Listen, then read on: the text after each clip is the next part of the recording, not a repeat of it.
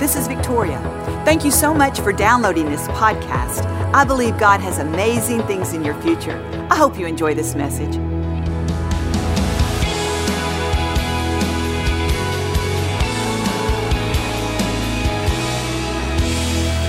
So good to have you in the house of the Lord.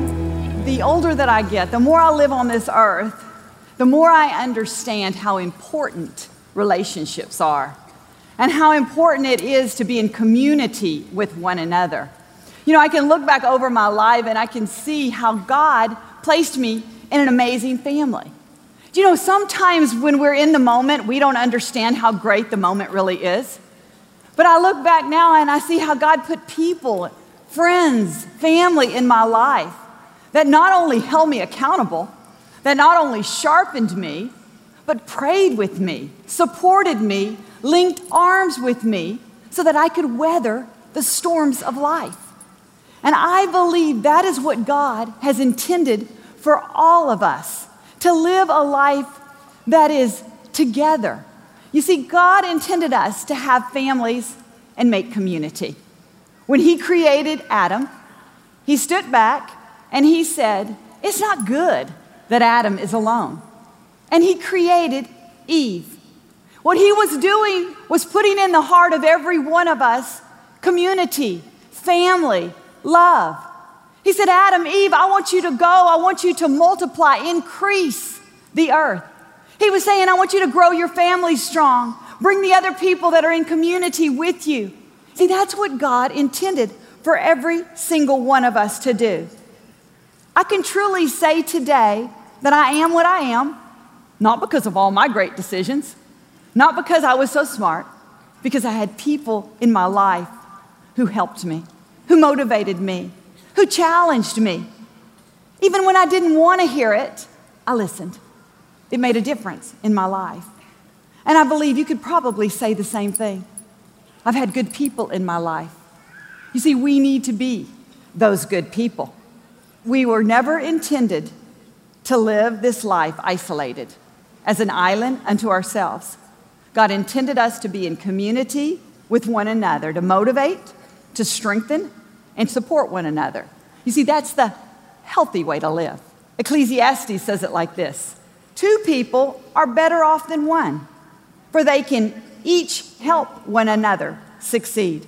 If one person falls, the other one can reach out and help them up. You see, we need each other. If you're going to live a successful life, you've got to understand the people in your life that are like minded are important. And they are worth developing a strong relationship with, a strong community with. Good relationships are two way streets. It's as much about what you give than what you receive. The Bible tells us to encourage one another daily. It doesn't say wait around to be encouraged. It says we are to have an exchange of encouragement on a daily basis. Do you know when you need encouragement, the greatest thing that you can do is to speak encouragement? Because when you speak encouragement to them, you literally breathe God's life into them. And as a result, you breathe God's life into your own soul. You see, God says this should be an exchange of encouragement. We can't live as islands to ourselves. You know, sometimes it feels like it would be easier to do it alone, doesn't it? Because sometimes the people in our life are annoying and they're aggravating and they're troublesome. But you know what? God is saying it's okay if you're with the right group of people, the people I've put you with, you have potential in that group of people. If there are people in your family that you don't think that they can get it right, that's okay because you're there for them. And I can tell you, someone else is there for you.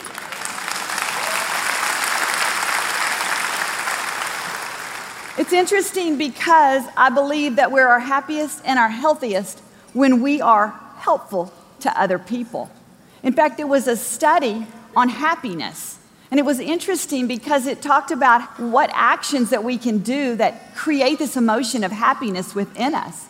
And you would think it was when we go on vacation that we're our happiest, when we get a present, we're our happiest. But it was saying that the emotion of happiness is really a sense of when you are helpful and your purpose is tied to someone else and helping them. That gives you the greatest heightened sense of happiness. In fact, it was interesting, they called it the helpful high. That's how they that's what they labeled it. It's the helpful high. See, I can't imagine getting high on anything but being helpful, knowing that it's such a euphoric feeling. It doesn't even have a hangover. You can be helpful and get high at the same time. I believe that's why this church works. I believe that's what makes this church what it is. Because this church is a place that you can come and be loved and encouraged and prayed for. This church is a place that people will link arms with you. And I love this church because you don't have to be perfect to be loved.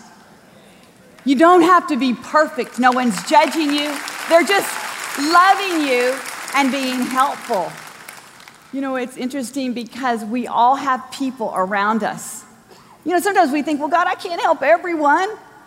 But can I tell you that if you'll look very closely, God will have many people around you that you can invest into, that can be a part of your life. I was talking about how, you know, one way to be a helpful person is to be a person that has the best interest of someone else. And what I mean by that is the Bible says we're to be sharpeners to one another. And think about that word just a minute. If you've ever cut your hand on a knife, you'll understand sometimes sharp things hurt.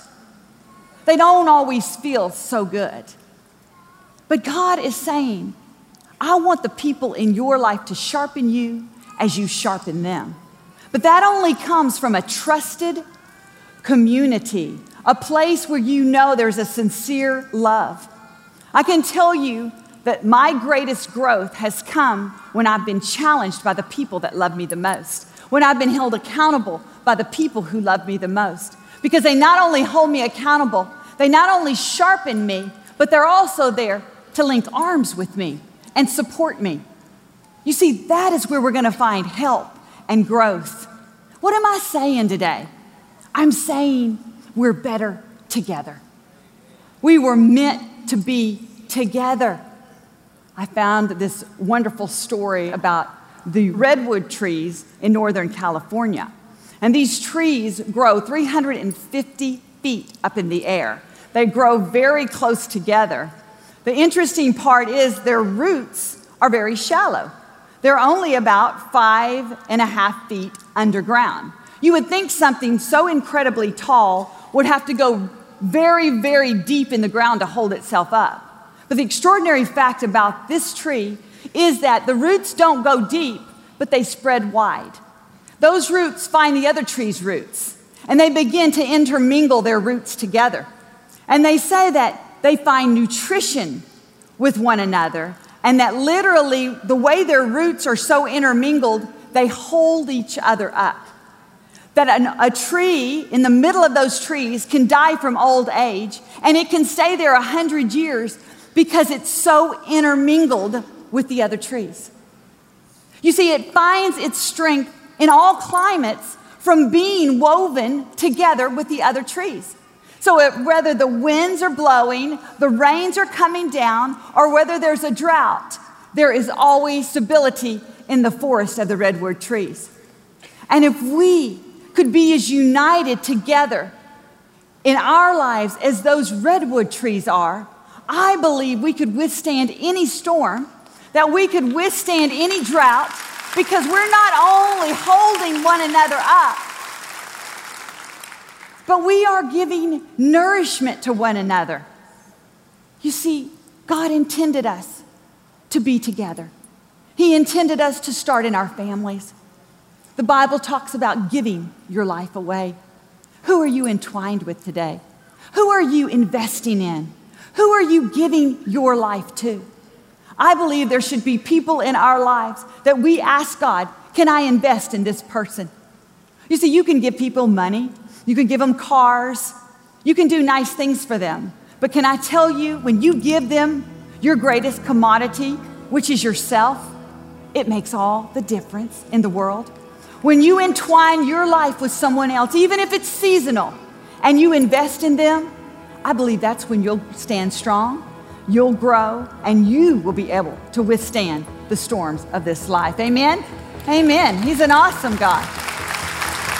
He's created us to be better together. Thank you for listening to the Joel Osteen Podcast. Help us continue to share the message of hope with those all over the world. Visit joelosteen.com slash give hope to give a gift today. Thanks for listening to the podcast. Be sure to subscribe so you can get all of the latest messages. Know that we pray for you. God bless you.